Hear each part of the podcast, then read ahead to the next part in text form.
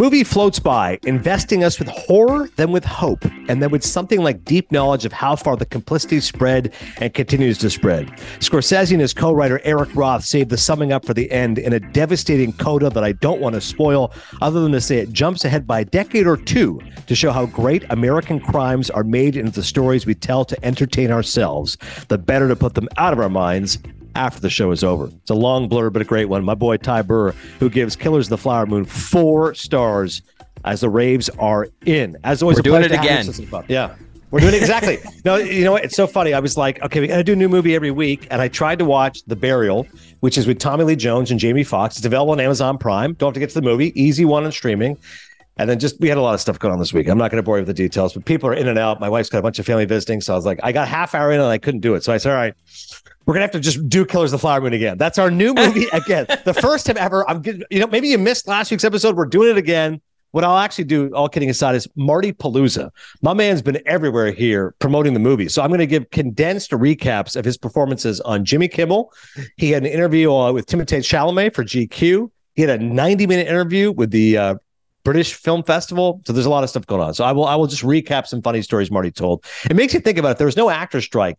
DiCaprio hates doing press. I think if if I ever see to Cody, he's on Fallon. He, DiCaprio never does that stuff.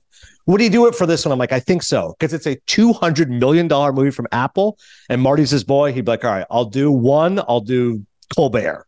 50 actually no i bet you leo would do kimmel like i'll do kimmel 15 yeah. minutes i'm wearing a lakers hat and that's it and don't ask my personal life don't ask about the fact I'm 48 and I date 25 year old women, and we're going to go from there. De Niro, De Niro, who's famously shy, doesn't say much. He'll do the he'll do the rounds. He'll go on Fallon. He won't say much. He just like, oh yeah, it's about uh, you know Osage. He'll do the face. He'll yeah. be like, I'm I'm De Niro. I'm De Niro. just squint the entire time. Um, and by the way, a big thanks to Cody because I was so proud of last week's episode. And thanks to everyone who listened.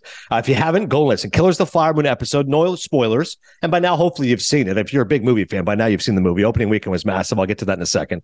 But then we also had it on the main feed. So big numbers. Once I was like, please just get on the main feed. The Le Batard audience will give us a big juice and a big bump. So I appreciate everyone listening. In case you missed it, my review, but also production designer Jack Fisk, who's got great stories. He told us a great story about how. Uh, building the house, Lily Gladstone's character, he sets a small house, and Marty goes, I'm not going to see her down the staircase. And like he talks in movies, he's referencing Gone with the Wind because he's thinking about having a shot of her coming down the staircase. He's like, no, it's going to be a small house. He's like, okay. And Ellen Lewis, the casting director, was really cool. She told stories about Marty and just how decisive he is. And like even minor characters are so important in movies, which is so critical. And she's worked with him since Goodfellas, Casino, Wolf of Wall Street, you name it. And we also played the sound from Marty's press conference yes. and him talking about the music yeah, yeah, in yeah. his movies and how like it influences like I that was very interesting. I agree. His his music knowledge is off the charts. It's great. So if you're saying to yourself, okay, Virk, you're a little biased, okay, I'll give you the reviews then. 92% right now, Rotten Tomatoes. And you go, okay, that's just a bunch of critics. They all love Scorsese. How about the audience score? That's called cinema score. So when audiences go see it, you give it a letter grade afterwards. A minus for Killers of the Flower Moon. So critics love it, fans love it, everyone's all in, and the money was fantastic. $23 million from 3,628 North American theaters. That also $21 million internationally, global total of 44 million.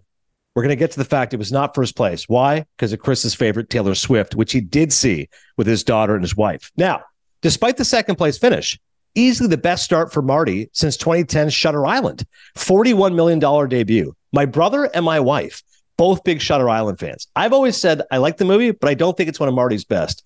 And I texted my brother because in one of these interviews I saw Scorsese, he act I wouldn't say he discredited it, but he was talking about it. And he goes, "Yeah, I kind of regret making it now. Like I should have focused on silence. I should have worked on other stuff. Like it was." And you just, take a victory that you're like, "Yeah, yeah see." and my brother's response was, he goes, "Because I go, just to be clear, I go, I've always felt like he wasn't crazy about it. Horror movie, DiCaprio, like it, it, didn't come from his heart. I and liked I said, it. I'm a novice, but I liked but, it. But you liked it. My wife says, "No, I think it's like one of his best movies." And I'm like, I, I just you can tell when he wasn't passionate about it. My brother's response was good. I go, "It's the only one of his movies from the last 20 years that didn't get a single Oscar nomination." My brother's response was, "The Oscars aren't everything." I go, "Okay, fair enough." How did Mike Ryan feel about it? That's a good question. I, will get Mike Ryan loved Killers of the Flower Moon. He texted me last no, night. No, that's what I meant. That's what I was going back to. I'm oh, sorry. Yeah, no. like, Let me just finish yeah. the Shutter Island point. Yeah. So Shutter Island, in fairness to it, as you liked it, I did like it. Made a ton of movie. $41 million debut back in 2010. That's the most money his movies have ever made opening weekend. The third best of his career is Killers of the Flower Moon. Number two, The Departed. 2006 opened at 26.9 million, which I'm surprised wasn't higher Like that was DiCaprio, Nicholson, Damon, Wahlberg. Like that's pretty big star power, but still did really well. Having said that, here's why I'm so impressed. Killers of the Flower Moon didn't have, its stars promoting the film. DiCaprio and De Niro can't because of the actors strike. The movie is three and a half hours long. We live in today's, you know, ADD generation. I can't tell you how many people have said to me, How is it? I go, It's incredible. Like, how long is it? I go, Three and a half hours. They go, Past. They go, Okay, well, that's your loss. If you don't want to enjoy cinema and art. But I'm so thrilled by the massive amount of people who are like, eh, three and a half hours, R rating, but I'm seeing it. A minus cinema score, 92% Rotten Tomatoes. Again, this is movie's a hit. Now, it did cost $200 million. So Apple's like, we got some work to do here. But the movie's being distributed by Paramount, and then at some point it's going to be an Apple TV Plus. I tweeted about it, and someone said, "Oh, where's it on Apple?" I said, "Well, it's not on Apple yet. It's going to be at least 45 days. That's how it works when these movies streaming and theatrical." But the reviews and audience scores are superb, says David A. Gross, who runs the movie consulting firm Franchise Entertainment Research. Between word of mouth, press coverage, and eventual awards nominations, the picture is set up for a strong run now. Most studios that debut in the low $20 million range would be disappointing for such an expensive endeavor. And given the price tag, Killers of the Flower Moon certainly needs to do big business to be profitable. Though Scorsese's movies tend to have significant box office staying power and blah, blah, blah. A bunch of other stuff. Uh, Taylor Swift's Eras Tour, which Chris did see.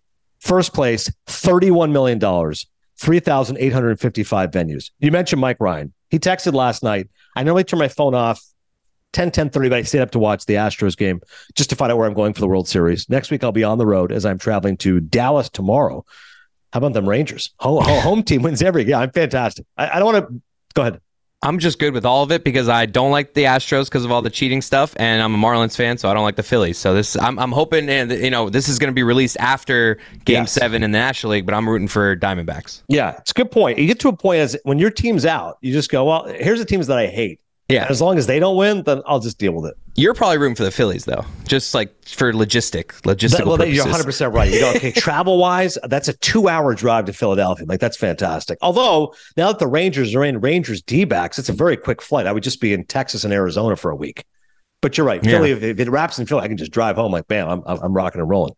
Mike texted me 1140. Just writes, "Wow, Lily Gladstone, great film."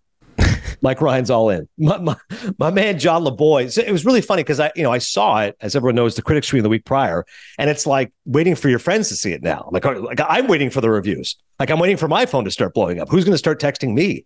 So my buddy John LeBoy, who's you know phenomenal cameraman, MLB Network, he was the first one to text Thursday. He saw the Thursday two thirty. He just he just like wow, fucking great movie. so we start going back and forth and we go through different shots, and then you know different people start chiming in. And uh, listen, I'm just saying anecdotally, I don't know anyone who doesn't like it.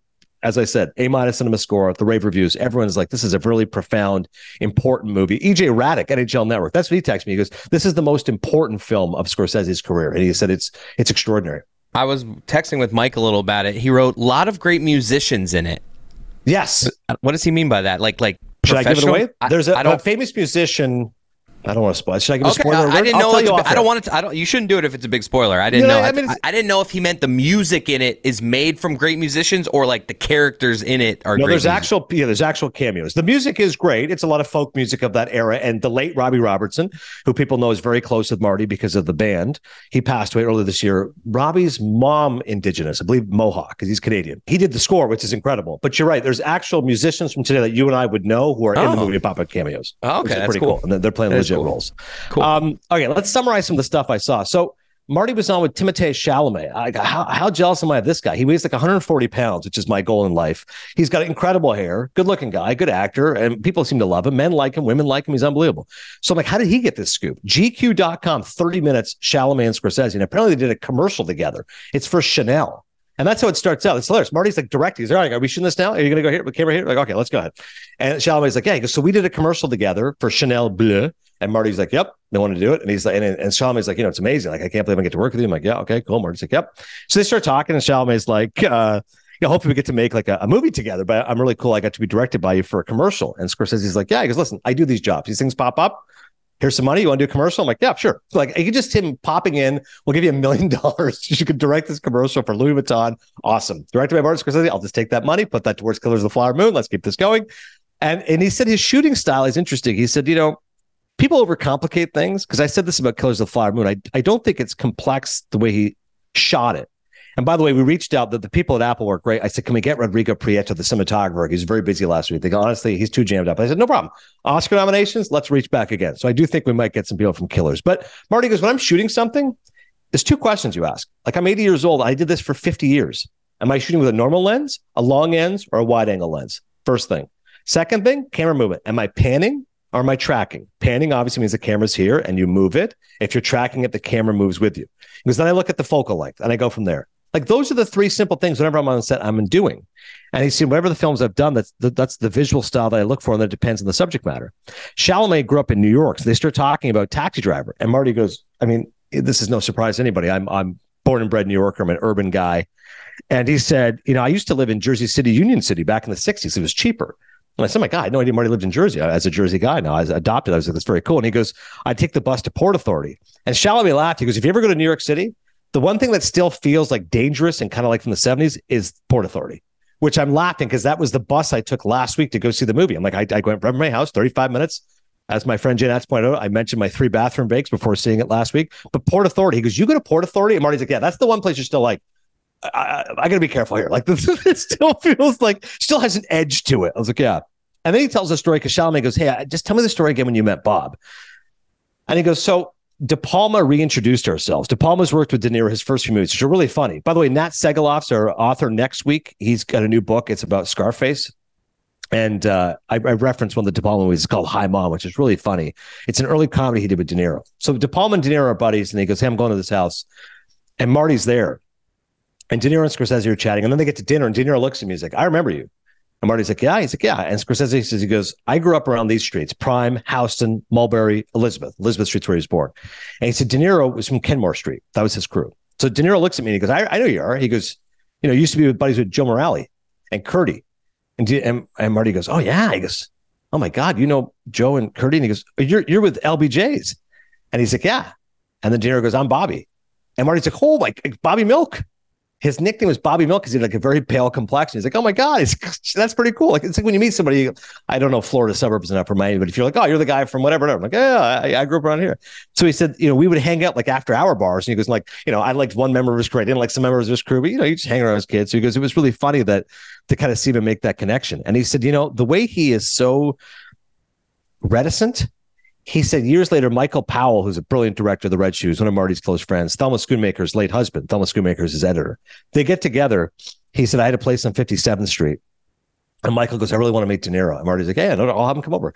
And so we were having dinner. And then at some point, Powell says, I understand De Niro will be coming as well. And Marty goes, Yeah, he's right here. and Powell's like, What? And he goes, he goes, De Niro was so like anonymous and unassuming. He was so yeah. unlike what he expected. He's like, Oh my God. Like, he goes, he's just like, he's, and even one of the interviews, I just saw one on Good Morning America. No, what's the one with Gayle King? CBS Morning News, one with Burleson.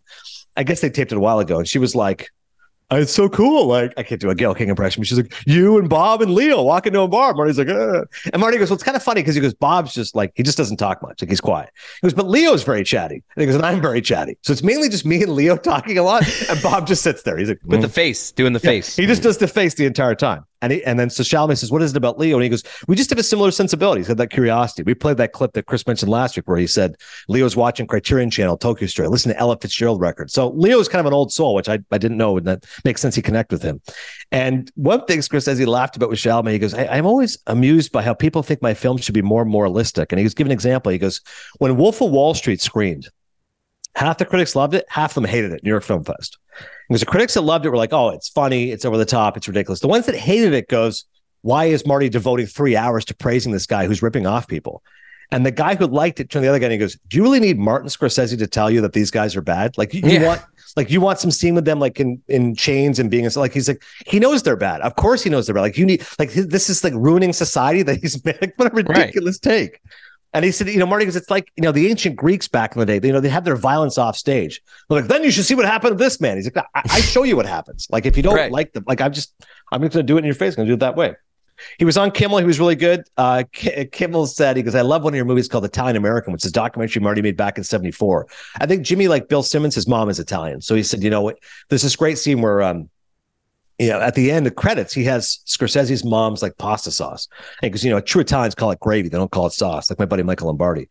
And Marty's like, oh yeah, because that's a big thing. Like, you know, how does your mom make the sauce? Like I thing. Kimmel's like, no, it reminded me of my upbringing as well. And he said, uh, it's just so funny watching your movies because you know I see different connections within within Italian Americans, but also what you do. I said, for you to make a western, it's just so interesting you're just an urban guy. And Marty goes, yeah. He goes, you know, when I was there, we were, we were shooting in Oklahoma. And he goes, one day it was so hot, it's like 105 degrees. And De Niro walks in, he's like, "Oh my smokes!" Like he's like wearing like you know seersucker suit. I'm like, man, it's it's hot out here. And, it, and I said, I can't believe we're here in the forest. And someone turned to me to go, Marty, there's like three trees. Yeah forest. it's like, what kind of a forest is this? He's like, you know, I'm just, I'm just a very urban guy. I can't handle that stuff.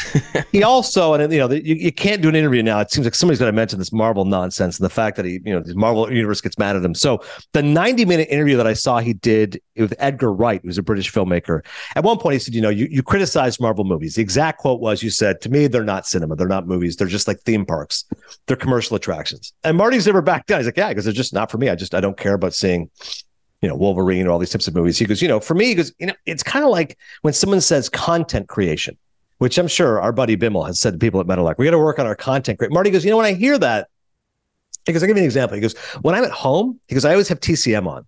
Turner Classic Movies. So he goes, like, I'm doing stuff. I'm with my daughter and whatever. And he goes, I'll look up and I'll I'll watch a certain scene. I'll remember a shot. Like, oh, it's so cool. He goes, that to me is like just content. Like it's just on in the background. And eventually I check it out. He goes, that's not a movie. Like a movie is something like it's an immersive experience. I'm spending years of my life that I want you to sit in a theater for three and a half hours and like absorb this extraordinary experience. So if we're just looking at content, that's like an assembly line thing. Like, you know, here's he goes like Francesca does these TikTok videos, right? She does a video being that that's content creation. It's just five minutes. You watch it on your phone. Okay, moving on. Because that that to me is not what movies are. So if, if you want to be offended by that or you don't like that, like that's just my view of it. I'm just an old man at this point. So I mean, but Marvel movies are what he's talking about, just different, made differently. Correct. It's just it's he's like saying, is he saying Marvel is like TikTok? Like that's. I think he's basically trying to make it sound like it's it's easily disposable without right. saying. I think he's like, you watch it and you move on to the next thing. Right. And I think he's like, I like movies that you sit there. The one big shock is, and one of the interviews I saw, they said, What'd you think of Oppenheimer? Because he obviously watches a lot of current movies, but he mainly watches old movies. So he said, Honestly, I haven't seen it. He said, I really do like Christopher Nolan's movies. I'm a fan of his work. Um, I haven't seen it yet, but he said, I will get around to it at some point. And he said, And if I see it, I'm going to watch it like 70 millimeter IMAX, all that kind of stuff. He's like, I've just been so busy with killers and post production, et cetera. He said, But I love the Barbenheimer phenomenon. Like, with the fact that that weekend everyone was seeing one or both, I think it helped both movies. And he goes, and let's not forget. And he laughed. He goes, let's not forget who takes credit for Margot. He calls her Margot Robbie. Maybe that is how you pronounce her name. He goes, who gets credit for Margot Robbie? Uh, her debut was in Wolf of Wall Street. And then he told the story again how when they cast her, she like it's the one scene where her and Leo are getting into it, and she like freaking slapped DiCaprio like hard, like a legit slap. And Marty's like, like, like cringing and laughing. And then he's like, cut. And Leo's just like, wow. And she's like, oh my God, I can't play it. Like I'm dead. And they're like, nope, you got the part. Like, that, that's what we need. We need somebody who's not going to be intimidated by Leonardo DiCaprio, who's just going to freaking wail on him. So he's big on Barbie. I don't know if Marty saw it, but he does love Margot Robbie, as he calls her. I love the idea of Marty Scorsese being able to get Oppenheimer on some 70 millimeter thing at any moment. Like, that's just like, that's such right. a first world thing of like, right. I- I'm going to go see it the way it was intended. Even though it's not in theaters anymore, I will rent out an entire theater and have it put there for me. It did kind of sound that way. He's like, I haven't had a chance yet, but I'm going to get it done. I'm going to see the ways. I'm like, okay, he'll just make a phone call. Like, yeah, we'll get this. Maybe in his like basement, he has a full 70 millimeter. yeah, that's actually not bad. He might have his own movie theater. There's 14 of them in America. Available. One is in Marty's house. Yeah but it was really it was entertaining stuff. So if you want to go Google it, I just saved you some time. But you can go watch 15 minutes on Jimmy Kimmel, 30 minutes on GQ.com, or 95 minutes. There's also a podcast I listen to, Directors Guild of America. If you do a quick Google search, DGA, it's with Martin Scorsese. It was pretty cool. It was just him talking about mainly about killers and just the whole story of indigenous people, etc. What I always is find interesting inter- is, is there an interview he's done that you haven't heard yet? No, and what's so great is like this is why I love our audience is that like if I haven't, someone's making me aware. They're like, "Hey, just so you know, he just did this." I'm like, "Yep." Like the the, the podcast I hadn't heard, and then someone texted me, my buddy Josh Horowitz, is like, "Yep, this is a red flag for you." I'm like, "Thank you very much." I'll stop what I'm doing right now. Got my train minutes. ride. Boom. exactly. The I'm still taking the train ride. Exactly. If I didn't have the train ride, I'm like, no, that's an easy 30 minutes. I'll knock that out. We're good to go. So it's good. Um, it made me laugh last week, but after I gave my written review, like, okay, like there's gonna be one thing bad. I'm like, nope, perfect. Wouldn't change the thing. And and now I'm waiting because it's like the reviews have been awesome. Audiences are enjoying it. Who's going to say the thing? someone's gonna there's gonna be some sort of backlash because someone goes to me, it's gonna win all the Oscars, and I go, I didn't say that. I, I think it's the front runner for Best Picture. It's also October 24th, and we have an actor actor strike. If the Oscars happen, they'll happen in February. In the next four months, someone's gonna start to criticize something. I'm gonna predict right now because I think I saw some blurb. Some indigenous groups have said. Hey, here's an issue we have the movie, like it's showing the eradication of our culture, et cetera. I'm not disputing whether or not that's an accurate take. My point is, though, every movie's a front runner and then something happens and then it's the movie to beat and then the win gets taken out of its sales belfast was supposed to win best picture got taken down coda won best picture. So i don't know it's too early to say but yes the movies that are going to be best picture nominated are killers of flower moon are oppenheimer. I think barbie's going to get some nominations. I think gosling might get nominated for supporting actor. I think it might barbie for, for best film best film might be a reach but again there's 10 nominees so i don't know i, I think it's a reach set design exactly production design you're absolutely right score What's the song for? Uh, look, Dua Lipa. I think she did a song for it. That'll get nominated. Goss. I mean, Margot Robbie might get nominated Best Actress. No, we'll see.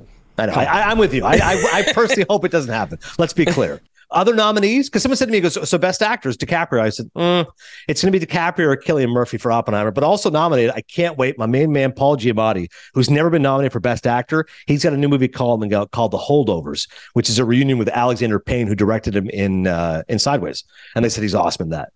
Your boy Joaquin Phoenix is in Napoleon. That's coming out in November. That feels like a nomination. And Bradley Cooper has a movie called Maestro, your favorite, Phil from The Hangover. And that movie he wrote, directed, started, like the Netflix movie. Uh, he's doing all that. He's doing the whole thing. You got to be like he is going to be. I mean, he might do cinephile. Like I'm not going to say no to anybody. I need to promote the crap out of this thing if the strike's over. So that's let's not get crazy. No, and supporting actor feels like right now De Niro could win his third Oscar. Like he's incredible in Killers of the Flower Moon. Hasn't been nominated since Silver Linings Playbook, but Robert Downey Jr. for Oppenheimer has never won, and he's great in the movie too. So you got two Bobs. Never Bob too Downey early. Jr., Bob Jr. Never too early for an Oscars preview. Yes, your very early Oscars preview in the midst of an actor strike. Uh, that's enough out of me. We've recapped. If you're a Siskel and Ebert fan, I think Cody's too young for and Ebert. You're 35, 36. I just know of them. I know they're Yeah, the people so- that review movies. Yeah, their their heyday was like 25 years ago. So you were 10, so you weren't listening. Your dad, too old for and Ebert. He's, he's aware of them, but, but he was like 60. He was like, I, I can't listen to these guys. Before we get to Matt Singer, who's got a great book, Opposable Thumbs, he talks about Siskel and Ebert, where the thumbs come from. They like each other, they hate each other. My man Ben Lyons, Ben Lyons very famously replaced him, got ripped by Roger Ebert. Singer tells good stories about that. Uh, ben Mankiewicz was also involved, so you really enjoy the interview. Before we get to that, though, I do want to give Chris the floor. He did see because someone said you got to you got to discuss the Taylor Swift movie. It's the biggest movie in America. I go fine. Chris Cody has very graciously seen the movie. Please give us your review of Taylor Swift's The Eras Tour. I mean, you got to know, like uh, Spencer Hall said on the Le Batard show earlier this week, like, you know, Taylor Swift is not, might not be for some people, but if she's for you, she puts on a good show. I'm not going to criticize her show. The, the concert, it's weird seeing a concert in a movie theater. There was only 10 people in there, so it's weird to like, there's no energy. You know, like it's been, it's like you said, it's been popular, but the, when I went, there happened to be only 10 people in there, so it was kind of weird. Wow. Um, but the concert itself, like I need to go see this concert. It, it's like as high end production level that you will get with any concert that you've ever been to. Like period. I've been I've seen the Rolling Stones. I've You've seen Springsteen? I've seen I've seen great shows, and it's just production value wise, it's a chef's kiss. But you know, my, it took my daughter, my wife wanted to go. Like it was fine. There was Daughter five, turning six, loved it. Yes, and there was like it was like three over three hours. So there was like for me, they could have cut a handful of songs. Like I was looking at the playlist. I'm a big cheater when it comes to concerts. I like to know what's coming next. So there were some times where it's like, all right, there's like five songs before I know the next one. So if you're a diehard Taylor, it's all up your alley. It's a well done show. It's there's no surprise that it's everyone talks about what a great show it is. But as a movie product, you know, it was fine. My daughter loved it. She danced the whole time, so that's really what it was about. Your daughter, for me Leafs. Your wife, three Maple Leafs. You're going two Maple Leafs. I'm the, I'm going out to the bathroom every 20 minutes, looking across the hall at Flowers of the Killer Moon. Killers. Of, I always have, I have like. You're not the like, only one, by the way. Somebody the other day have- tweeted me. They go, "How great is Flowers at Killer Moon?" I go, "You and I have Cody know the title." dys- dyslexia with that title, but it was right across the hall. So I like there were so many times where I was just like, "Honey, can I go watch Killers?" Like, I, it's really where I'd rather be right now. But here I am. You're gonna love it, dude. I'm serious. Wait, I, I cannot wait for you to see it. I'm gonna watch it for You sure, thousand percent. Uh, last thing, because somebody did tweet, text me. You know what? Listen to Matt Singer. We'll do it on the back end. Opposable thumbs. Enjoy it. say goodbye to your credit card rewards. Greedy corporate mega stores, led by Walmart and Target, are pushing for a law in Congress to take away your hard earned cash back and travel points to line their pockets. The Durbin Marshall credit card bill would enact harmful credit card routing mandates that would end credit card rewards as we know it. If you love your credit card rewards, tell your lawmakers hands off my rewards. Tell them to oppose the Durbin Marshall credit card bill.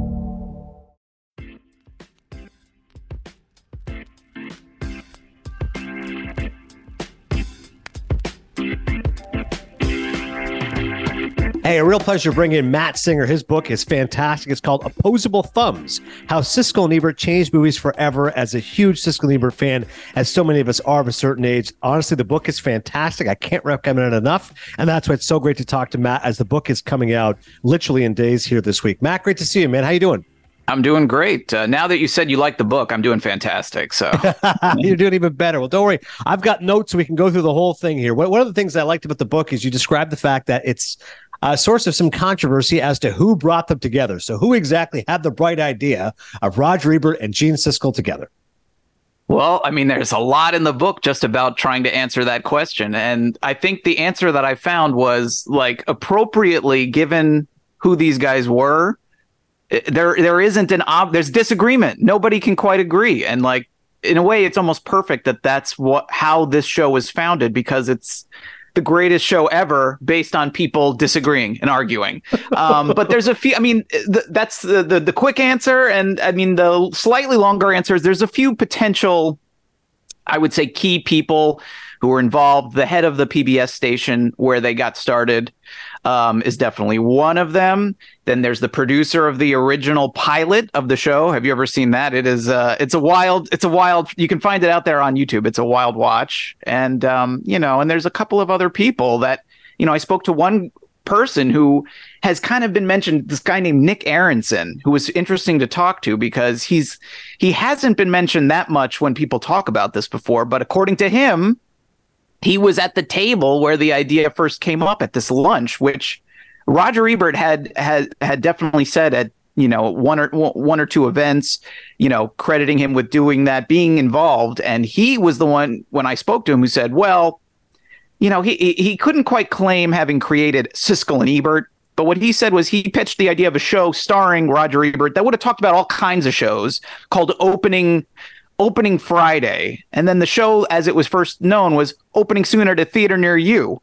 And he didn't really have. He pitched the idea to the network. He claims with Roger as the host, and they would have done a different art each week. Movies one week, books the next week, opera the next week, with rotating hosts, but Ebert always there. And then they said, "Oh, we'll get back to you." And then one day he said he was looking at the newspaper or something and saw Roger Ebert and Gene Siskel doing a show called Opening Soon at a Theater Near You. And he went, kind of sounds like what I pitched. And so, uh, yeah, it's it's one of those success has many fathers type situations. I love the fact that they once measured their thumbs, Roger's thumb a little bit longer. He gets credit for the whole concept of two thumbs up. But these guys, Matt, about as competitive as it gets, uber competitive, who would sit closer to the host, whether it was Letterman or Leno, and once counted each other's words on SNL. Like it's amazing how competitive these guys were, which leads to a fantastic anecdote, if you can please relate to us, about Gene Siskel and Cindy Crawford. oh, yeah. Well, I mean, yes, they were unbelievably competitive guys. I mean, um, just, I mean, that was part of what made them so great is that when you know if you and i were disagreeing about something at, one, at some point one of us might say all right fine and just give it up they would never give an inch on anything i mean in 20 something years they maybe disagreed or they uh, Gene one time changed his vote on all the movies that they talked about in all the years. So that gives you a sense of all the arguing without changing their minds and just fighting. But yes, they were hyper competitive about everything. And one of the things they would fight over is when they would go on talk shows, they would travel to do publicity. Who got to sit where? They had they had feelings about the best seats on an airplane, and in their opinion, like the best seat was like the first seat on the right in first class, and they would fight over who got that seat. And supposedly on this particular trip, they were once again fighting over who gets the seat. I want it. It's my turn. It's and supposedly um, they just there was no resolution, and Gene storms off in a huff And then a couple of minutes, he comes back and he's all suddenly his mood has changed. And he says, Roger, we are acting like children. I'm very sorry. You can have the the seat. I will take the less appealing seat. It's this was I'm gonna you know this is wrong of me. You take it. And Roger was very touched and said thank you. He sits in the seat. They take off on the plane, and uh, supposedly Siskel was like, you know, uh, he would just go right to sleep on a flight. So it was unusual that Roger suddenly hears his voice like echoing through the cabin. And he turns around and what does he see but Gene Sis- Siskel sitting in the quote unquote less desirable seat, sitting next to and having a conversation with Cindy Crawford. So he had somehow figured out that she was sitting next to the other seat they had the rights to and decided oh. this time to be quote unquote nice about it, which is an incredible story. Fantastic. How about the story with Bob Costas and Dots? Yeah, I, I, mean that's one that I uh, I had not seen before, but it was on. I found it on YouTube, and yeah, they would. I mean, again, they're just they loved, and Gene especially loved to like create these contests and pitting each other against one another. And you know, he had this very famous like beat Siskel column about the Oscars every year in the Chicago Tribune. So on this particular episode of uh, later with Bob Costas, it's like a two-part episode. They talk about so many different things. It's it's a great like dual appearance by them. And at some point the subject of like movie candies come come up and Gene likes dots and others don't and they're arguing about that and he's like I the dots are so good because you can tell the difference. And then I, Bob Costas is like, well, they're they're all taste the same, and, and so basically they do like a blind taste test on the show, and they put a like Bob's one of Bob's ties is a blindfold over Gene Siskel's eyes, and he's tasting the dots. He gets everyone right, and then um, at the end, Bob tries to trick him. He puts two dots together, and Gene, to his credit, he was able to identify that it was a a double dot and he uh, he correctly identified both flavors on the air. And I think Bob let him keep the tie as his uh, prize for successfully winning the the impromptu dots contest. I got to ask Costas about that story. That's hysterical. I also like the story when they're on with Letterman and Letterman's just crushing the piano, just how bored he was by that movie, and then gave a note to Siskel in which he said, "You've got the world by the ass." Yeah. And you quote them as saying they're wealthy. How much money were they making? Let's put it this way they were wealthy enough that they would turn down contracts that we would have been like, oh, yeah, yes, absolutely. Like, like the story that multiple people told me was that Apple wanted them to endorse like the early Macintosh computers.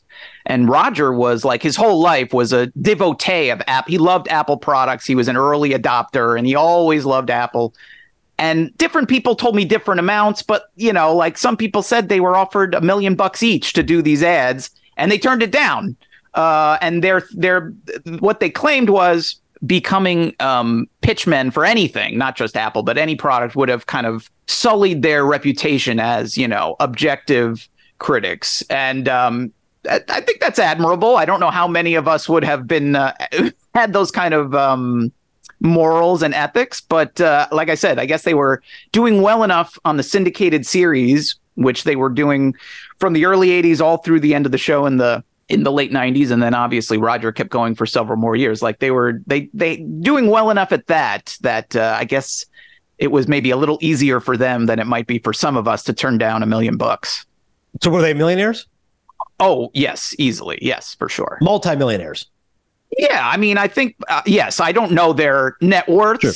and I'm sure if we Googled that, I, would never trust any googling of net worths. I, I, would love to know what my net worth is according to uh, Google. but yes, I mean, they were. I mean, I, I think this the, the one of the few like definitive figures I found somewhere was something like, you know, that their first quarterly check for the first time they were in syndication was some was it was a six figure check just for like you know 12 episodes or something. And that's the very first year of the very first contract. So you extrapolate that you know to uh, the increases they got when they went to disney and then every single year for the next it was uh, something like 14 15 years somewhere in that neighborhood that they were at disney i guess. So yeah definitely. Because what would the sun times and tribune be paying for a film critic even if at that level? 250 Boy, I hope so. That sounds great to me. I mean, even now, that would be incredible. Um, as someone who mostly makes a living as a film critic, but they were, yeah, there was an article um, in in some some place that I found that had that talked about you know even before they were doing the syndicated versions that yes they were like the best paid critics um, at that time and that was just from doing like um, sneak previews print and also they were also doing local tv and radio and stuff. I mean they really were Yeah. kind of mini moguls you know in their field at that time. They were huge. And i think gene siskel had a story about or someone told me this story that gene said to someone at one of the shows something to the effect of I'm paraphrasing here, but like I got it made. I write it one time and I sell it four times because I do it in print. I do it at local TV. I do it on the radio. I syndicate it. I do it at sneak previews or at the movies. You know, like which is true. That's I mean, it was a it was a a, a great gig and and they were good at it. I mean, it wasn't just Yeah. you know, it wasn't just uh, a hustle. They were they were the best. Greatest comedic show of all time is the Larry Sanders Show. How about the fact Gene was on and Ebert was not? Stunning. Well, that there's a story about that too. I mean, there's so many stories about these guys. Like literally, we're just sitting here telling stories, which is fantastic. Like, um, I believe, as the story goes, which was related to me, the offer for the Larry Sanders Show was for Siskel and Ebert, and I believe that, that Roger had some sort of conflict, and so and they generally did not do things separately. They, you know, that that was they were a package deal for the most part for these, especially for these sorts of appearances. Roger couldn't do it, so they said, "Okay, we're gonna we're not gonna do it. Hopefully, we'll get to do it some other time." And uh, they that was that. But then Gene wanted to do it so bad that he kind of went behind Roger's back and said, um, "Listen, I'll I will I will do it. Yes, I I will I will be there." And so that is why in that appearance it is just Gene. Is that it was supposed to be both. They wanted both of them, but when Roger couldn't do it, Gene decided. I'm going to do it anyway. And I, I don't think uh, Roger was too pleased about that either. We're talking with Matt Singer right now, who's obviously a very good guy and a very good author. Opposable Thumbs is his book, available now. On Carson is the only time they hugged. And then they went out there, and Chevy Chase was there. And Roger, to his complete credit, criticized Three Amigos. He said Chevy Chase is giving us lots of great films. He'll continue to do so, but Three Amigos is not one of them. And I think, Matt, that was their essence. These guys were always honest. They didn't give a damn. They wouldn't kiss Liberty ass. Siskel would ask Denzel Washington, Are you scared that Malcolm X will scare white people? Like these guys really were and really did have a lot of integrity. They did, and I think especially on those like talk shows, that's part of how they really blew up. Is that you know talk shows, everybody's smiling and fun, and we're having a great time, and oh, your new movie is great, and then it ends up being you know a piece of junk. They refuse to play that game. You know, if someone made a crappy movie and they happen to be on the show right before them, and they happen to be sitting next to them on that couch. Which man, I don't know how anyone stayed. Like if if you were on before Siskel and Ebert, do not sit on the couch while they are having their appearance. That was a bad call by literally anybody because you're just you're just sitting there on a silver platter because they're going to come out and say, "Oh, that thing you made was really bad," which like you mentioned it. They did that with Chevy Chase. He was there. I mean, in that case, he's there promoting Three Amigos. It's not just that he's been in this movie and it came out five years ago and they're going to, oh, ho, ho, let's have a little fun at your expense about this crappy movie you made a few years before. He's Right. there and his job is to promote his new motion picture, Three Amigos. then he moves over and Siskel and Ebert come out. And what do they do? Johnny asks them, well, what's the worst movie coming out for this Christmas season? And Roger's like, I gotta say Three Amigos because that's my opinion. And and I mean, you can again, you can find that on YouTube. They are the best for like YouTube rabbit holes. Just watching their stuff, it's amazing. And yeah, you can see what happens. And and according to what they claimed after the fact, supposedly, I mean, this is what they would say that you know, like after the show, Chevy kind of came to them backstage and claimed he wasn't the biggest fan of the movie either. At least that's what they said. But uh, yeah, that was, I mean, that was part of their secret sauce is that they would say things that nobody else on one of these shows would say, which is the honest truth. I love the open they used to have, you know, Abbott and Costello style, odd couple open. Where did they get the music? I don't think that's in the book. That music is so inextricably linked. Where did that music come from? It feels like Curb Enthusiasm music. Like I always think of that. I think of Curb. This was like who came up with the music to the Siskel and Ebert Open? You found one of the things that I could not, no one could give me an answer to. And I wanted to know that also because I love that music, and it's like it, for a long time it was the ringtone on my cell phone because I'm such a big Siskel and Ebert fan. That's great. The I found out where you know like the very first music from sneak previews, the original version of the show was like library music that was from the Adventures of Ozzie and Harriet that they found. That was I learned that information, but nobody quite yeah I didn't get the nobody could remember where that music came from. I, I and it is such a classic theme oh. song, and I love the opening credits, like you mentioned. I mean, my favorite yeah, when the truck comes through, the, truck, the, song, the taxi. Like, oh, the my favorite guy. is the is the taxi, the taxi driver who leans. You know, Gene gets in the taxi and he's just like thumbs up. So funny. Um, it's amazing to think how many movies these guys saw. Film critics for three decades, 250 movies a year. That's 7,500 movies, hour 45. 13,125 hours in theaters, 8,760 hours in a year. Like, I love how you quantified it like that because that's how you appreciate how many movies these guys saw. And for them to really like a movie, how impressive it was. Who do you think was the harsher critic? Because I think later in his career, the criticism was Ebert likes everything. He's giving everything thumbs up. Who was the harsher critic, Gene or Roger?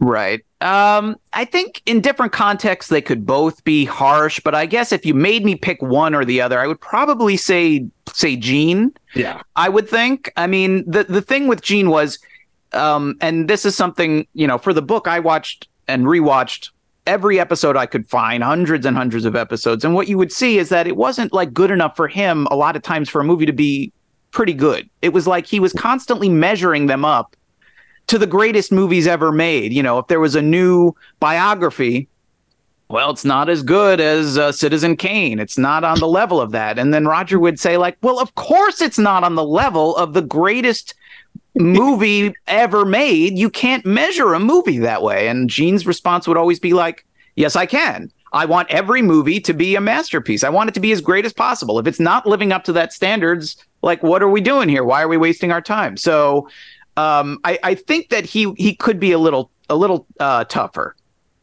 Uh, but you know, they they both had different kinds of movies that they liked, and maybe you know, on the flip side, could be a little easier on. Gene loved documentaries, so mm-hmm. you know, I, I, think he was he would go a little easier, uh, maybe, or he was more open minded to any sort of documentary. He loved nonfiction movies, and often, if uh, with fiction movies, he would complain that they weren't as interesting as a documentary or they didn't have the insights of a documentary you know uh, uh, one thing I noticed, w- which I had never noticed before, even as a huge Siskel and Ebert fan, even as a huge Roger Ebert fan, reading all his reviews, all his books, Roger, I could not give a thumbs down to a movie about a dog. If it has a dog, he loves it. He gave thumbs up to Air Bud. You know, it didn't. It didn't really like you. Uh, he gave thumbs up to Benji the Hunted. You know, so Oof he he love and and then you go and look at his um his memoir life itself which is a great book. Yeah. And there's a whole chapter about the dog that he lost as a kid that his parents took away from him and it left this hole in his soul. And then you watch these reviews and you go yeah that makes sense because he clearly like he had this like profound uh intense relationship with dogs and it was expressed in his reviews of things like air bud and uh and benji the hunted it's well documented how much they did for Errol Morris. It essentially gave him his uh, career. Hoop Dreams, of course, the complete fur around there, and Steve James is uh, forever indebted, as he says in the book. It helped me more once we got snubbed because they championed the movie. It didn't matter. They championed again, didn't matter. But once it really got stuff for the Oscars, then it became a big deal. That Siskel and Ebert are praising this movie. They're calling it the best movie of the year. Chicago guys, inner city documentary, etc. It made me get to thinking, Matt, what are the stuff that I was personally impacted by Siskel and Ebert? And the two jump out. One false move, that great Carl Franklin movie, Billy Bob Thornton. They both mm-hmm. love that movie. Yep. And I wouldn't have seen it without their endorsement. And I think it's a great, great film. And the other one's a documentary, Crumb. Terry Zwigoff's Crumb is one of my favorite documentaries, and those guys went crazy for it. So I'm just curious, as a critic yourself, what's a couple movies do you go, man? I always think in my memory because of Siskel and Ebert, they got me into that one. Oh yeah, I mean, I could name a lot of them, but like the first uh, two that come to mind were a few years later. Um, I was a teenager. I managed, you know, I grew up in suburban New Jersey, so I got movie theaters, but I don't have, you know, art house theaters. And right. so I'm watching the show every week, but there's some movies that I just can't see because they're not going to play the uh, the Freehold Metroplex in uh, Freehold, New Jersey. No offense to the Freehold Metroplex. Right. And uh, I was on a trip, and I I was in Providence, Rhode Island, and and that on this trip I was able to see Trainspotting and Lone Star, the John Sayles film Lone yeah, Star. Yeah, they love that movie too. They- that was in did. Ebert's top ten, number five. I remember. I love that movie. Yeah. Exactly. So, and those were both movies that they had really, you know, championed. And um, I would They call I it like mean, a modern day Chinatown. I remember they, they went Yeah. crazy for those. exactly. And and those are the kind of things like, look, I could have could I've seen it on home video on VHS if I had waited, of course. But to Yeah. see it in a theater, I would not have been able to do. And and um, I vividly remember both experiences. I could tell you where I sit and it sat in each theater, and you know, it was like a mind blowing experience. Absolutely. And and for sure, I would not have seen those movies at least in a theater. And had wanted to see them that badly, if not for them uh, uh, praising them on Siskel and Ebert. I've lately gone on a run, which I'm sure you appreciate and also do, of just buying DVDs. Like I'm tired of just streaming. I like to physically hold it. So I'm jotting down Lone Star right now. I'm going to be ordering that later. So I haven't seen that in years. You're right. It's awesome. Uh, as you mentioned, going down the rabbit hole, the Doors is a great disagreement they had. I was laughing the other day watching them arguing over the Doors. I believe you had in here the biggest disagreement is She's Out of Control. That's a pretty epic one. Uh, she's out of control. I think is one of the ones that they hated the most. The ones they just hated the most. That's they right. just right. hated it, right? Which and uh, uh, rightfully so. I Oh, mean, it's Tony the- Danza. Right, right, right. yes, exactly. I mean, one of the fun things with the with the book was, you know, I've I've seen lots of movies, um, but then you would watch the, these episodes and you'd turn it on and they'd be reviewing five movies. One of them is a masterpiece. Uh, one of them you've seen and it's famous, and then there's three movies you've never even heard of, and they're calling one of them the worst movie, you know, one of the worst comedies ever made, and it's like She's Out of Control, which is like Tony Danza as a crazed father of a teenage daughter who's like 16. She's wants to start dating, and he's uh, treating it like she's, you know, uh, he, that he loses his mind that she's attracted to boys, and it's like. It's the most unbelievable premise for a movie, and he just becomes incredibly creepy and disturbing, trying to stop his daughter from like you know wearing dresses and skirts and things like that.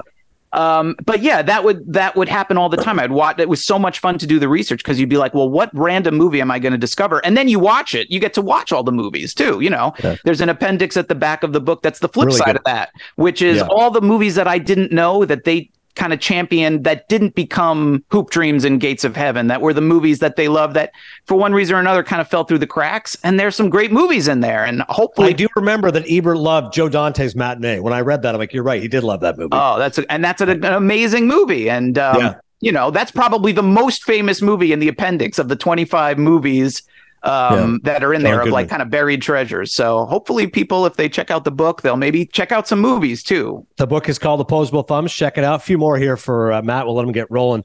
I still have the VHS tape if we pick the winners from 92. And that was, I remember, because Ebert and I, of course, my favorite actor is Pacino, is saying Pacino should have won for Glengarry. And Siskel saying, no, it should be Jaye Davidson for The Crying Game, which is another incredible movie. And I remembered Siskel's point is saying, Roger, we both saw Joe Mantegna do it just as well as Pacino. And Roger correctly said, I'm not voting against Joe Mantegna. I'm voting of these nominees, and Pacino's Ricky Roma is as good as anything else. And then, of course, Siskel spoils Jaye Davidson and the whole generation. One of the biggest arguments they must have had. How could you do that, Gene? It's irresponsible. Yes, yeah. There's all kinds. I mean, what's fun about stories like this, though, is like it's a it's fun to watch them uh, argue and bicker about these things. Which, if you hunt down this particular clip you're talking about, you can see they get really upset with each Sure. other. They get Yeah. so upset that it was like written up in TV Guide. I found the article in TV Guide. They were it was like the the gossip column in TV Guide was about how angry they were at each other that they kept yelling at each other backstage after the show was over. But I mean, the other interesting thing about it, besides it just being entertaining, is they're debating like what makes a great performance. Like this is a conversation about the art of acting. Well, is it a great performance if I've seen other people play the same role? Should I compare? Should I compare it to other performances of the same uh, of the same character? Does that matter? Should we consider that? You know what I mean? Like that's the thing about Siskel and Ebert is it's a really entertaining and fun show to watch, but it was more than just okay, yeah, we like it or okay, we don't like it.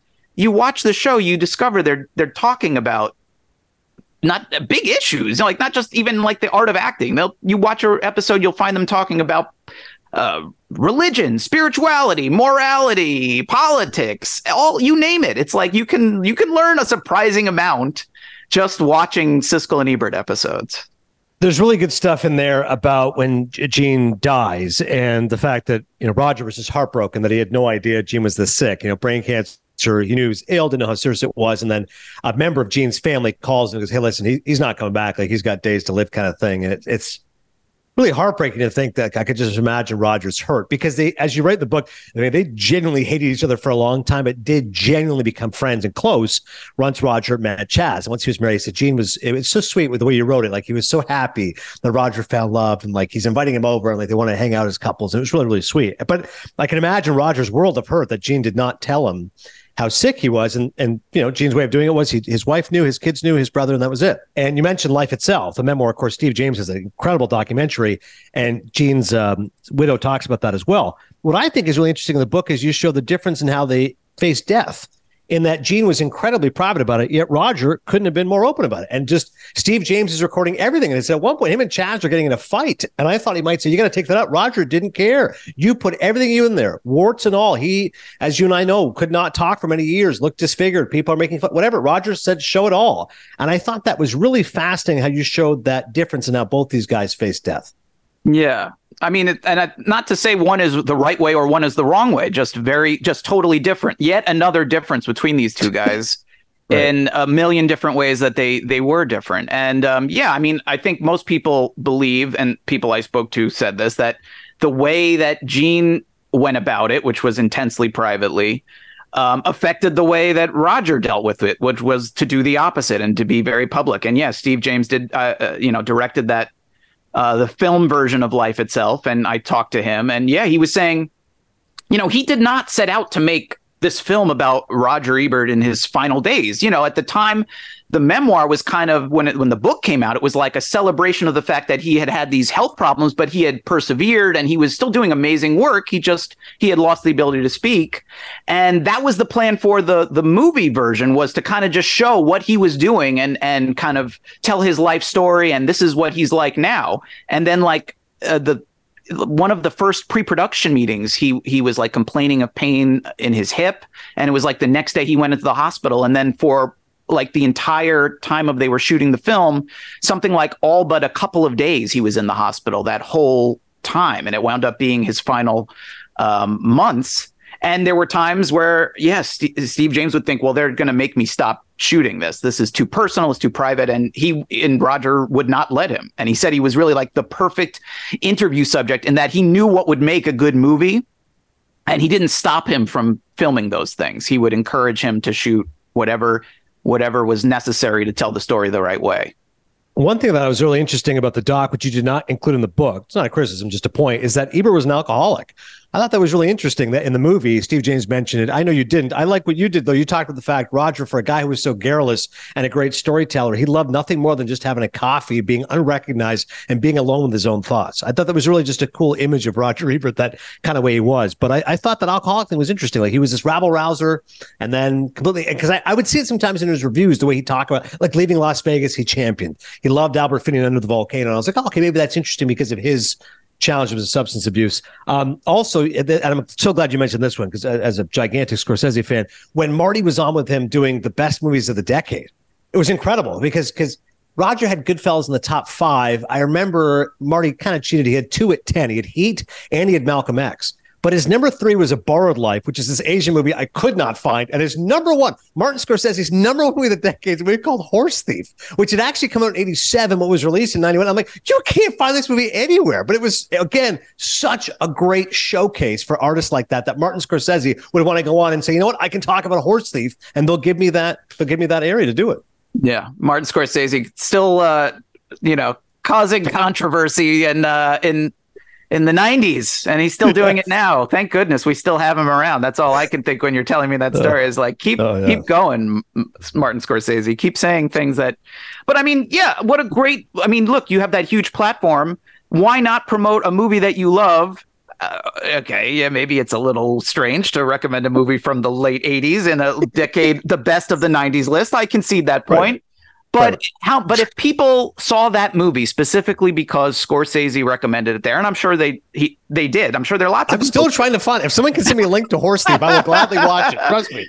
but I mean, I think that's kind of one of the the best parts of that show was recommending things to people who that they wouldn't have otherwise seen. We already we already mentioned movies like that that we discovered through the show. Right.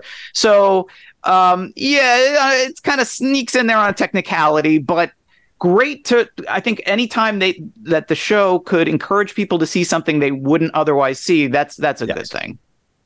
They went twice as long as Martin and Lewis, the same as Abbott and Costello, which is amazing to think about the longevity of that run. And then we get to afterwards when different people are coming in there. This I was surprised by. Different critics are showing up. And by the way, I like Richard Roeper, I think, more than your book gives him credit for. I don't think you're critical of him, but you're pointing out people were saying wasn't the same. He was deferential to Roger. I thought he was pretty good. I always enjoyed his insight. I still read his stuff. I thought he was, I agree with you. He wasn't nearly as contentious, but I actually thought his opinions were smart and I've always enjoyed his stuff. So I thought Roeper and Ebert had more legs. And as you point out the book, Roger picked him. So of course he wasn't going to pick somebody he was adversarial against. Why did Manohla Dargis turn it down? That's the only critic that said no. Uh, I guess she didn't want to do the show. I didn't. I did not ask. I if I I've never met Manohla Dargis. Uh, if I ever I've meet her on the pod before. She's excellent. I was like, listen, I love your verbiage. okay. She's Well, next next Yeah. time you got to ask her this question because that was that was someone you know someone else. I, I don't remember who told me that or where I read that, Yeah. but yeah, that she was the one person because we're talking about after Gene passes away. Before Correct. Elvis Mitchell's Roeper- showing up, all these different right? people. Yeah. and great people. Yeah, and, and pretty Oh, much it was a who's who. A.O. Scott. Uh, yeah, yeah. You know, Yeah. everybody who is anybody in the world of film and film criticism was was being a guest host. And yeah, the supposed supposedly the only person that they mentioned that turned them turned them down was Manohla Dargis, and I bet she would have been great. I don't I don't know why yeah. she said no. For those that don't know, she's a legendary New York uh, Times film critic. She's excellent. All right, last one. My dear friend Ben Lyons. Only because of Ben, I got to cover the Oscars twice. He and I worked for the Academy, Oscar.com. We're, we're thick as thieves as fellow sports guys and movie guys. As we say, we're one of one. And yet, Ben and I, and he knows my passion for film, how much I love Roger, et cetera. He's never really spoken much about his experience when him and Ben Mankiewicz took over. So I found it really revelatory reading your book and the stuff that Ben went through. You know, at one point there's a famous article is Ben Lyons the most hated film critic in America. And uh, I texted him. I'm looking at the text right now. I texted him the other day. I said, "Hey, good stuff on Singer's book." He's like, "Yeah." He said, "You know what? I, you know, I know Matt a little bit. We're critics from way back in the day. He's a good guy. I don't really talk about it much, but I thought he was very candid about what he said. And in the book, he basically says, I just think Roger didn't like my dad. And so when Jeffrey Lyons took over, he just didn't like him. So when I took over, like he's just blasting me every chance he gets. And that whole Roger Ebert army is just destroying me. And I also love Ben Mankiewicz. I'm not nearly as close with Mank, but I did text him. And I liked his quote to you, which he said, I know Ben said the criticism didn't bother him, but it'd be tough not to be affected by it. Again, I think Roger Ebert's a brilliant film critic. You and I agree, but I think we can take him out of sainthood for the way he treated my man Ben Lyons. Yeah, and I think I, I don't disagree with Ben's Ben Lyons assessment of of Roger. I don't think. I mean, there are famous stories of uh, Roger and Gene, you know, bad mouthing Jeffrey Lyons. Jeffrey Lyons was one of the people who replaced uh, Roger and Gene when they left sneak previews, their original show, because even though they were on for many, many years, there's basically three different shows that they hosted that all basically look alike. And every time they left the show, they were replaced by new hosts. So when they left PBS, Jeffrey Lyons was one of the replacements, and they they were they were not very happy about that. And they made and they were not again one of the things that made them who they were was they were honest and they would tell you what they thought. And they were not happy about these other shows competing with and they're competitors too. That's the other thing is that they're now their competition and they're not gonna you know they were tough with each other and they were tough with anyone else they perceived to be competition. Um, yeah, I mean, I appreciated that uh, Ben talked to me, and I do know. I mean, the very first thing I ever did in TV back when I used to do TV was this one episode of of a MTV trying to do a movie review show. And uh, he was the host, and he was a great guy, and we got along great. And um, yeah, I, and then I worked with him on when he and Ben Mankiewicz were hosting at the movies. I would do these segments the critics roundup where we would be talking now it would now it looked like this where we're talking on zoom. That didn't exist then but i would go to like reuters studio or something and they would have me like you know uh, be a talking head live via satellite and we would roundtable review movies which i always thought was a cool concept and i enjoyed doing that. So I, I, you know, I did look back at some of these things that people were writing about him, and you know, at that time, I would have, I would have done anything because I was such a huge fan to host one of those shows, you know. And then you look at the vitriol that he and I mean, he certainly got it worse, but you talk about, you know, and I write about it in the book, the way that Richard Roeper, who I agree was not a, a bad on that show, and he was good. He, you know, was he Gene Siskel? No, of course not. Um, but pretty much every version of the show was met with, you know, suspicion, and it's not Siskel and Ebert. It's not as good. And I just think thank goodness I didn't wind up getting that job. Like, oh my, like, can I, I can only imagine the horrible things people would have said about me because uh, I'm not Gene Siskel or Roger Ebert either. So they were fighting an uphill battle, all of these different hosts, these different versions of the show that followed them. And I think the fact that there hasn't been another show like it that has come anywhere close to replacing it in the public consciousness, I think speaks to just how large they loomed and continue to loom over the movie world. Yeah, I liked your quote from Mank as well, where he said, listen, Ben and I have a lot of strengths, but we were not classically trained film critics, right? We're hosts, we read prompt, do interviews, and I liked line sporting because I was trying to bring in my celebrity contacts and getting actors, and they didn't want to do that stuff. So if you're not going to evolve, I'm not using excuses, but it's going to be tough to top the original recipe. So I really thought uh, it was really interesting stuff that you got from both of those Bens. Uh, once again, Opposable Thumbs, Matt Singer, phenomenal book. As you can tell, I could talk his ear off. It's an awesome book. Make sure you go buy it. Um, if you give everybody one YouTube clip to watch, kind of go back to what I was saying. What's the one disagreement? If you want some entertainment this morning, this afternoon, this night, you go, oh my God, you got to see this clip where Siskel and go crazy on each other. What's the movie? I'm t- the Doors is a pretty good one, but what's one that you think of? Oh, The Doors is a good one, man. It's it's tough. I mean, I literally have uh, pages of notes of all their biggest fights um, that I could pull from. I mean there are a few I talk about in in the book, and uh, the things, the ones that I always enjoy the most are the ones where it's not just one angry review. It's like where the angry reviews compound because one of the things that they did was they recorded the show one take as much as possible, and so they weren't like yelling at each other and then going out for lunch and then coming back hours later having calmed down. They would yell at each other pause for a second and then go right into the next movie and they're still angry. And then they, when they disagree again that's when the arguments would get you know uh, really ups you know really angry. And you know there's the famous one with full metal jacket and yeah. benji the hunted. That's one episode where they disagreed about both of those films. And they literally disagree from the first review which is full metal jacket until the like the the video home video recommendation at the end of the episode is uh, is about Stanley Kubrick. So they're and they're so they're still fighting about it. So it's almost a 22 minute argument stretched out across multiple reviews. Um, it's that's really like a, a kind of a famous one, but it, it's it's sort of justifiably uh, famous because it is really wild to see them fight not just about Full Metal Jacket, but that they could have such an intense argument about a movie such as Benji the Hunted really speaks to one yet another appeal of the show is that it didn't matter. Like when they had an important and interesting movie to talk about they could say very interesting insightful provocative things. But they were also able to be entertaining interesting funny witty uh, when they were talking about junk or you know no offense to benji of benji the hunted but like mm-hmm. um, th- it's just as much fun to watch them talk about that. So again that was an, yet another secret of the show.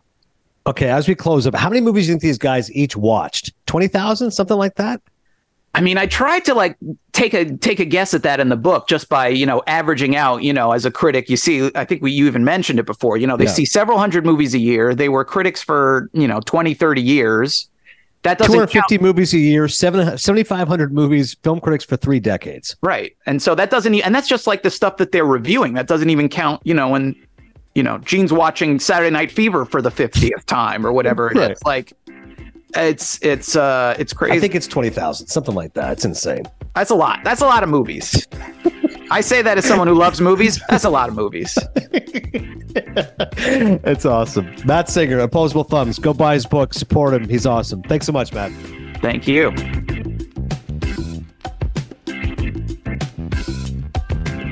All right. Somebody did tweet me though. Go get a hold of your boy.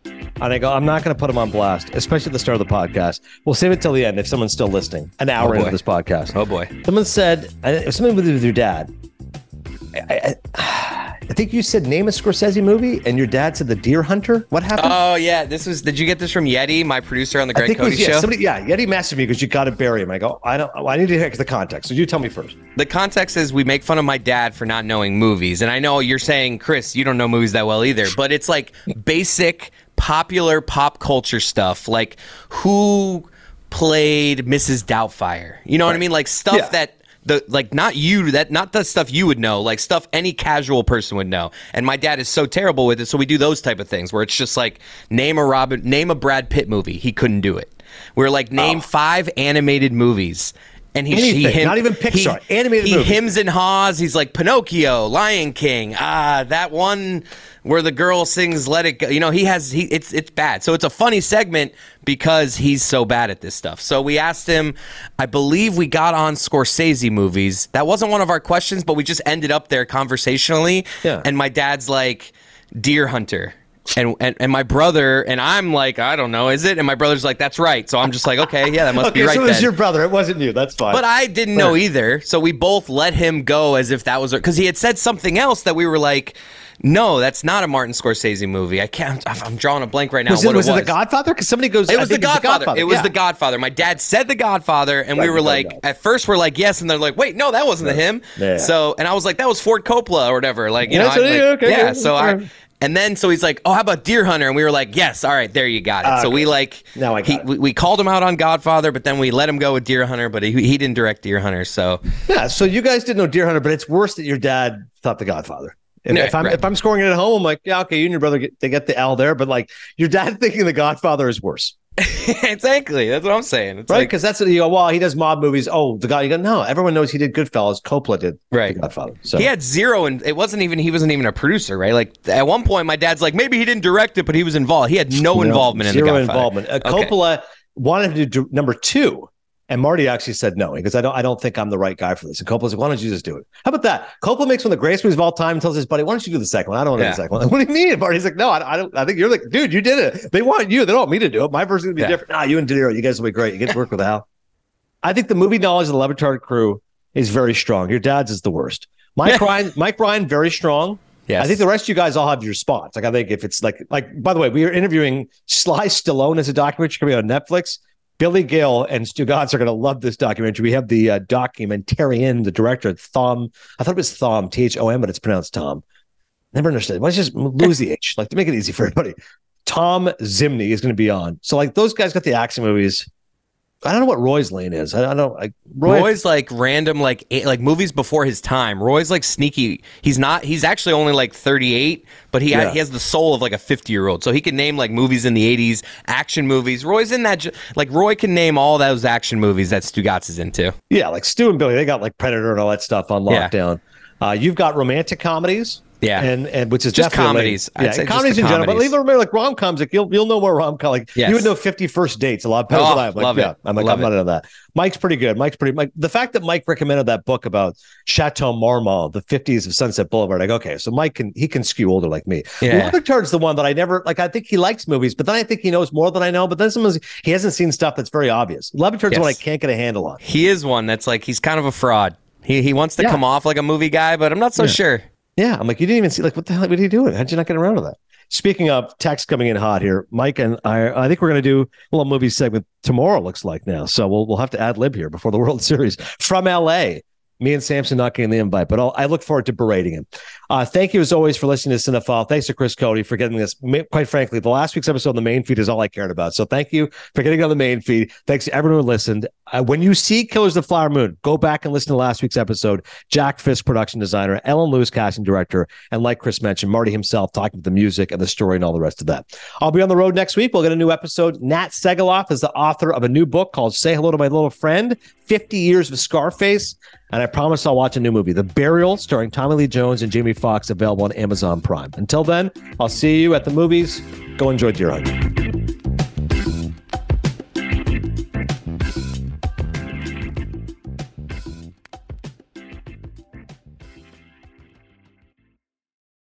Everyone is talking about magnesium. It's all you hear about. But why? What do we know about magnesium? Well, magnesium is the number one mineral that 75% of Americans are deficient in. If you are a woman over 35, magnesium will help you rediscover balance, energy, and vitality. Magnesium supports more than 300 enzymatic reactions in your body, including those involved in hormonal balance. From functional medicine doctors to mental well being and female hormone experts, we all know that magnesium is the one mineral to improve all aspects of well being and health. But which one? Magnesium Breakthrough from Bioptimizers, the trusted choice recommended by leading experts with seven best absorbed forms of magnesium to ensure your body receives the support it needs for overall well being. Go to bioptimizers.com slash balance today and use code BALANCE10 for 10% off. Support your journey to wellness at B-I-O-P-T-I-M-I-Z-E-R-S dot com forward slash balance. Magnesium Breakthrough from Bioptimizers, your foundation to optimal health and vitality.